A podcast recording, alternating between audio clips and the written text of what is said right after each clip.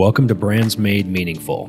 Conversations with the team at Sussner about how purposeful branding inspires unity, identity, and powerful change for growth minded organizations.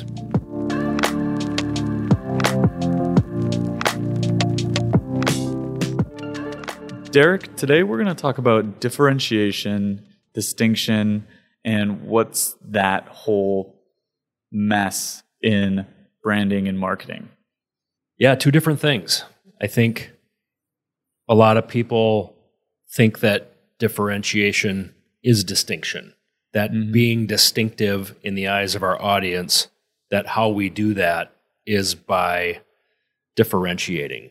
And I think that when we talk about helping our customers communicate and differentiate, that's interpreted a variety of different ways. So let's just lay the foundation. And uh, Tucker, describe in your from your brand strategy point of view, what does differentiation mean? To me, differentiation is about being the only option or the right option for a specific audience. So this means offering a unique, identifiable collection of deliverables. And those deliverables can be services or products. But when you look at it, what do we deliver to our customers? And what is that is that any different or unique from what our competitors offer to those same customers? Yeah, it's giving people a reason to choose your business over somebody else's who they perceive as being similar. Yeah, and those points each one of those points of differentiation really have to be deep, right? They can't be surface level things. We're talking about they can't just be like, "Oh, well, we're really good at what we do. That's not a differentiator. Doesn't really bring value in a specific way. Yeah, or maybe how many flavors your product comes in might not, how many features it has, um, what its specific product benefits have, sometimes are confused with real differentiators. Yeah. And we'll get into that a little bit when you mm-hmm. can start identifying when you lack differentiation. But when we get into that, what what happens if someone can't differentiate? If we're saying that you have to have a unique identifiable collection of deliverables. What if someone can't change their deliverables in a unique and identifiable way? What can they do? Then they would have the opportunity to look at being distinct in the eyes of their customers. So I think, and we'll get into this too, but if differentiation is a little bit more foundational, mm-hmm. I think is fair to say. Yeah.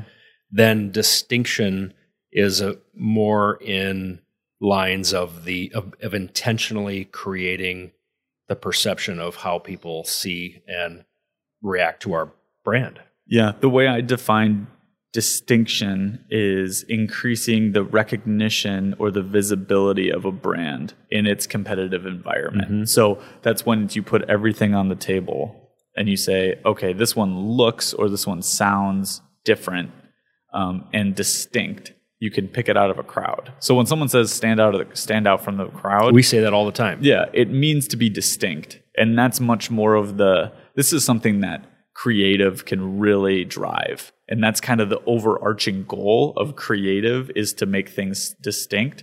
To differentiate something is more of a business goal, wouldn't you say?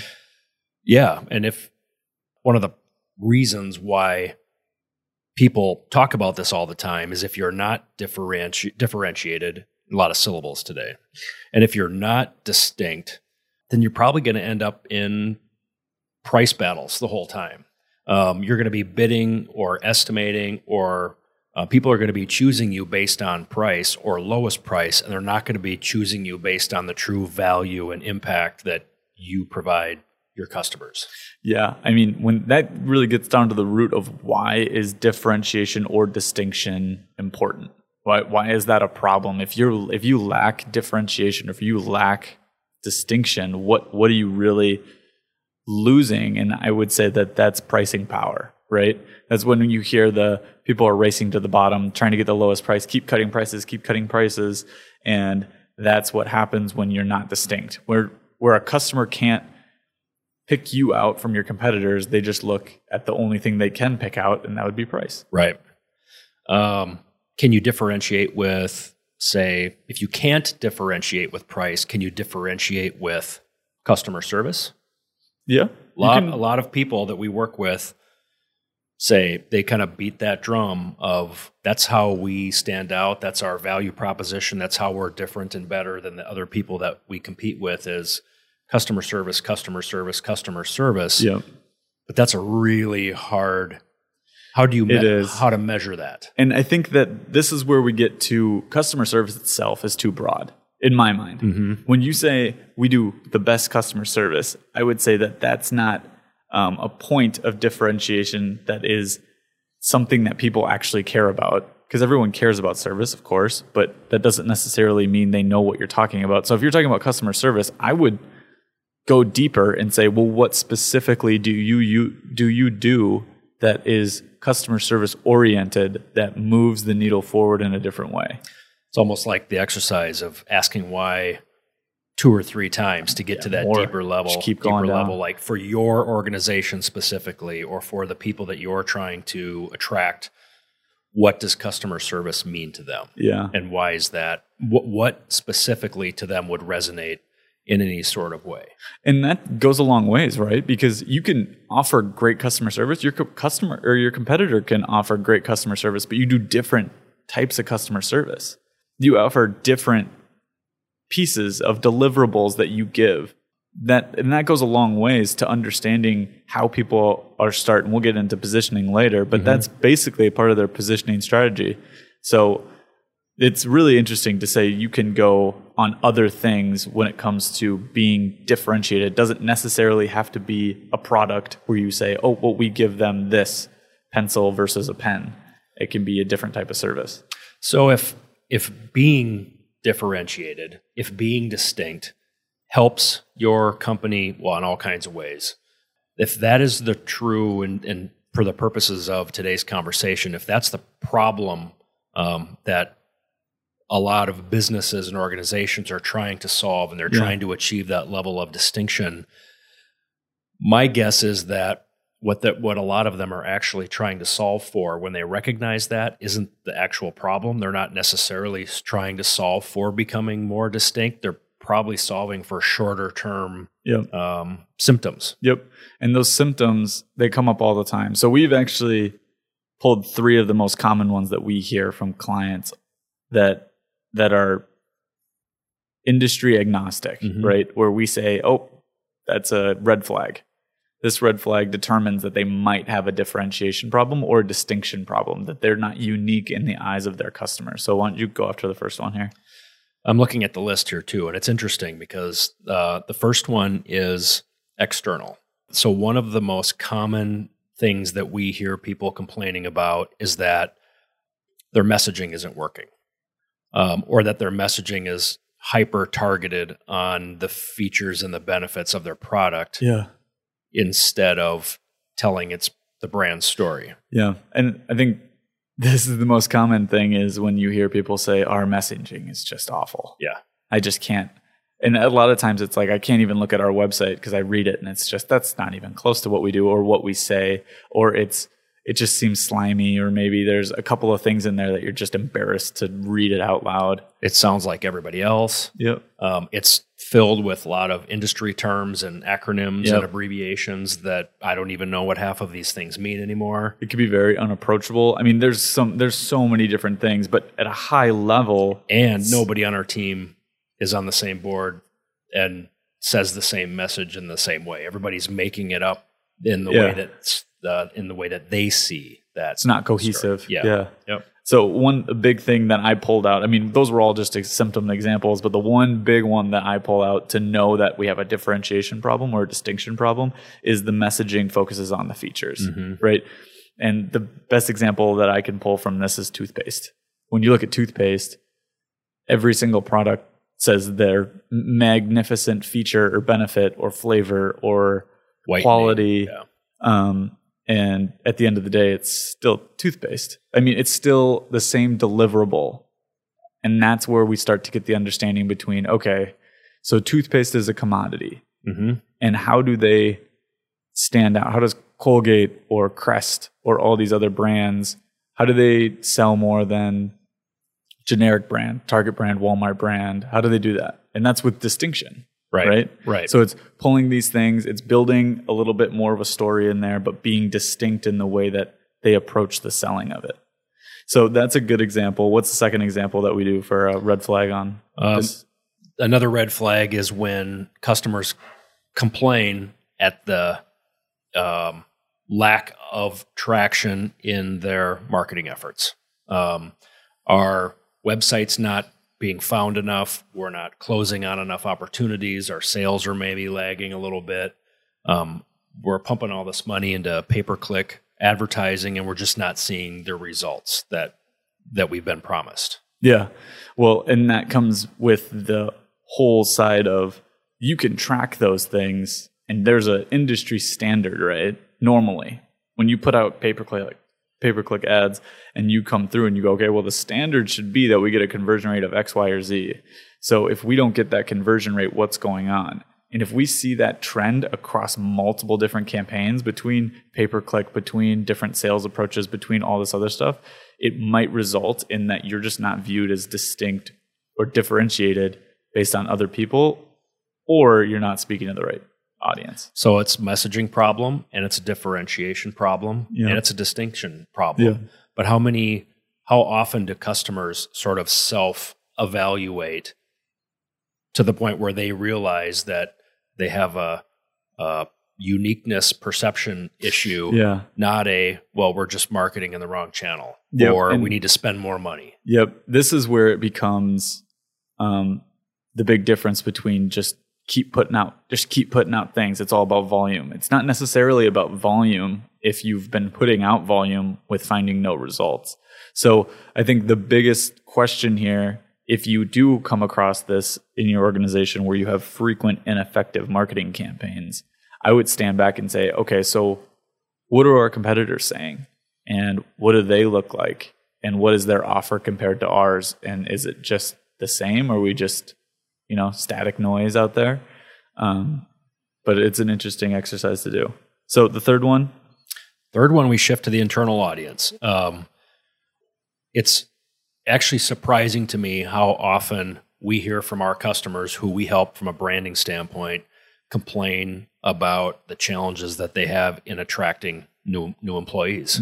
Um, in communicating, we, I had one um, conversation recently where um, the customer was complaining that a couple of his employees had left for equal opportunities, same pay, same role, same structure, um, but they went to another company and they felt like their their pay was competitive, their environment they felt was a good one, um, and he didn't he couldn't understand what was the cause of that type of movement between Yeah. staffers.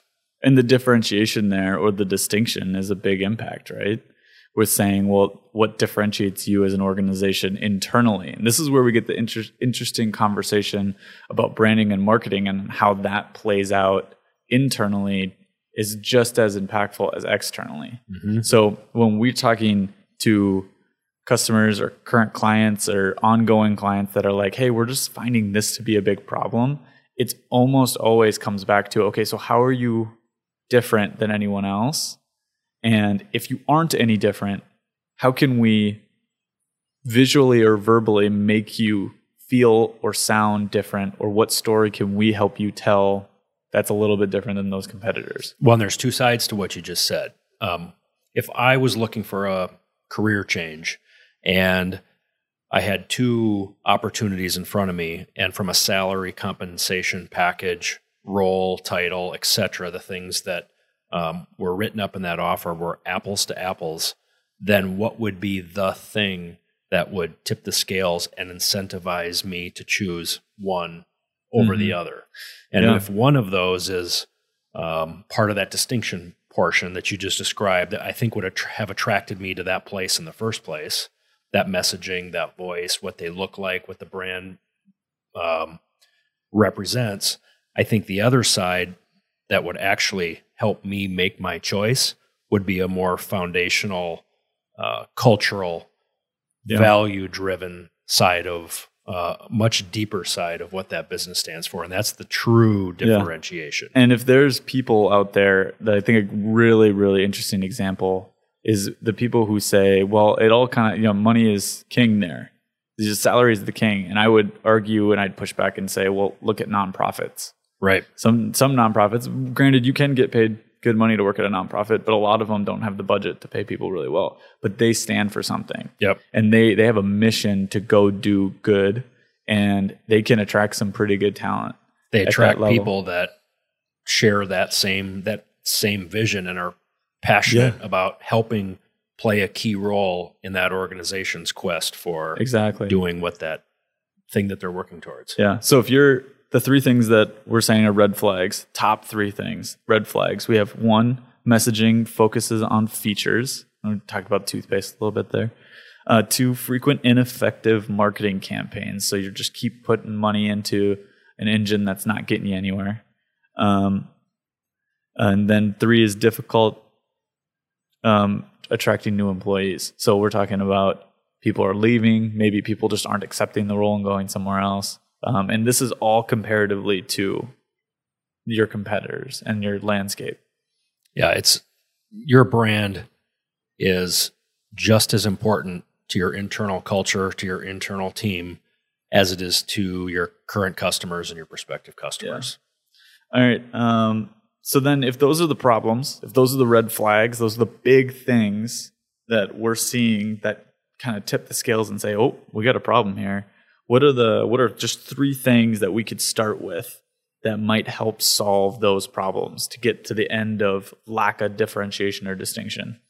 Well, the first one's definitely foundational. It's part of what what we here refer to as your brand foundation, um, and within that core foundational piece, um, what would truly help somebody, well, both differentiate and also make sure that they are distinct in the eyes of well everybody, mm-hmm. would be a positioning, what we call a positioning strategy. Yep. And that positioning strategy, it, I, at the high level of what positioning is, it's basically making sure that you're such situated in the minds of your consumers or the internal people. So we're saying prospective employees, but let's say in this case consumers. Where are you situated on their in their mind? So I, the best example I can do is when we have a two two um, axis grid and say, all right, prices on one side, services on the other, which is the most basic way to do it, and say we're a high service, high price people. That means you're positioned in that upper quadrant, Right. So for us, it's taking those axis, those axes, and putting our own labels on them. Right? It's not always about price and service. There's other things that we offer. There's other things that we can do Yep. to position ourselves versus other people. So that's why when we get to, well, price shouldn't always matter. And this is where if you have a good positioning strategy, you can really ha- handle the price and you can price premium at that point. Yeah, you're pricing for the value of the work that you're providing, not necessarily just on time and materials. Yep. Um, what I love about the positioning exercise and the way that you've described it is just in as much as you've described the 25% or even less, but in this case, a quadrant of four, Yeah. the, the 25% of the entire audience that you focused in on, you've also identified the 75% of that audience Yeah. that you are not focused on. Exactly. And well, and I think that it's interesting to start looking at what do we not do? What do we not accept? What kind of products do we not put out there? Um, we, if we're up in that top quadrant where we're all about high price, high service, or high price, high quality, however you want to do it, then you're not going to be making value products down at the very bottom, right? You're not going to be making the cheapest and the least expensive to try to get it out mass market as possible. It's just not how you work, which then starts to get a little bit of clarity and a little bit of focus about who you are. So this positioning strategy doesn't necessarily go into all those different things, but you start getting a taste of okay, what is this company? What do they kind of stand for and who are they? It makes it a lot easier to say specifically what you do and who you serve, and it, it prevents that story from being watered down. But what do you say to somebody who pushes back and says, but if I only focus on 25% of this potential target market, um, what about all the opportunities that I'm missing out on by not making my story, my message, Yeah. uh, my approach uh, broader and going after everybody? Am I Yeah. going to miss out? Well, at our client level, I would say that standing for something is better than standing for nothing, and being for someone is better than being for everyone in the sense of you can't close or you can't sell 100% of that top 25%, right? Right. You're going to get a little piece of all of them. So instead, what, what I'm saying is to focus on one set of those consumers and expand the opportunities within that instead of opening your doors and watering down. When you say watering down, I think directly to the okay, so now we're not really special for anyone. Now we're less viable to the people that we actually are the best fit with Yeah, exactly. in, their eyes.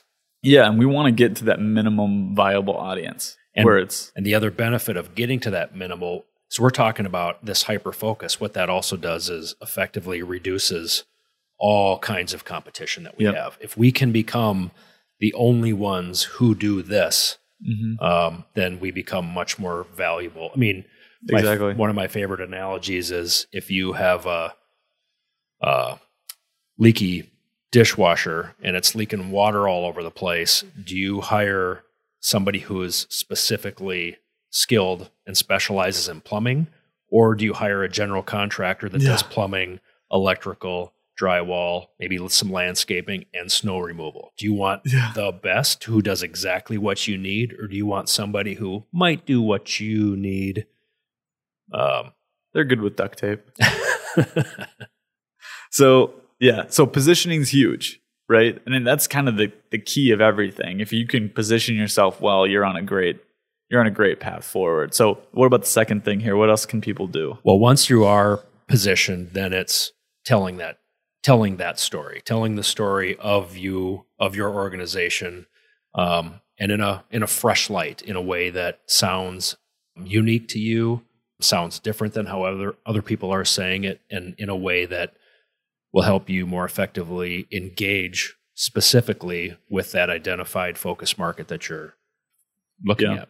So when you say story, and I think of story, and story means everything, um, but it's also it means nothing to a lot of people.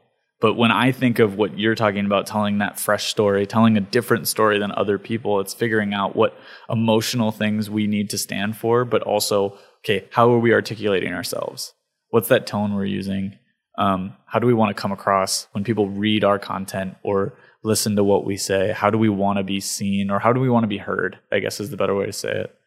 And those things go a long way. So it's not just taglines, it's not just those high level messages that get put out, but it's when you read through a website, you get a taste of who they kind of are. And if you don't, and you read through someone's website and you don't really have any kind of personality, you don't really understand how the direction they're coming from, I feel like that gives an unauthentic approach to their organization. Well, and- today, today the way that people consume websites, they're probably not going to read on for very long if they Yeah. can't understand what you do anyway. Yeah.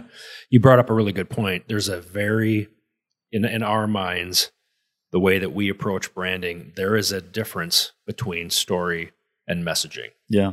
Story is what you as an organization stand for, what Mm-hmm. you believe in, what the flag that you plant represents Mm-hmm. messaging is the language and the words Mm-hmm. on a tactical level that become taglines, headlines, um, elevator speeches, etc. Yeah. That do the hard work of communicating the story.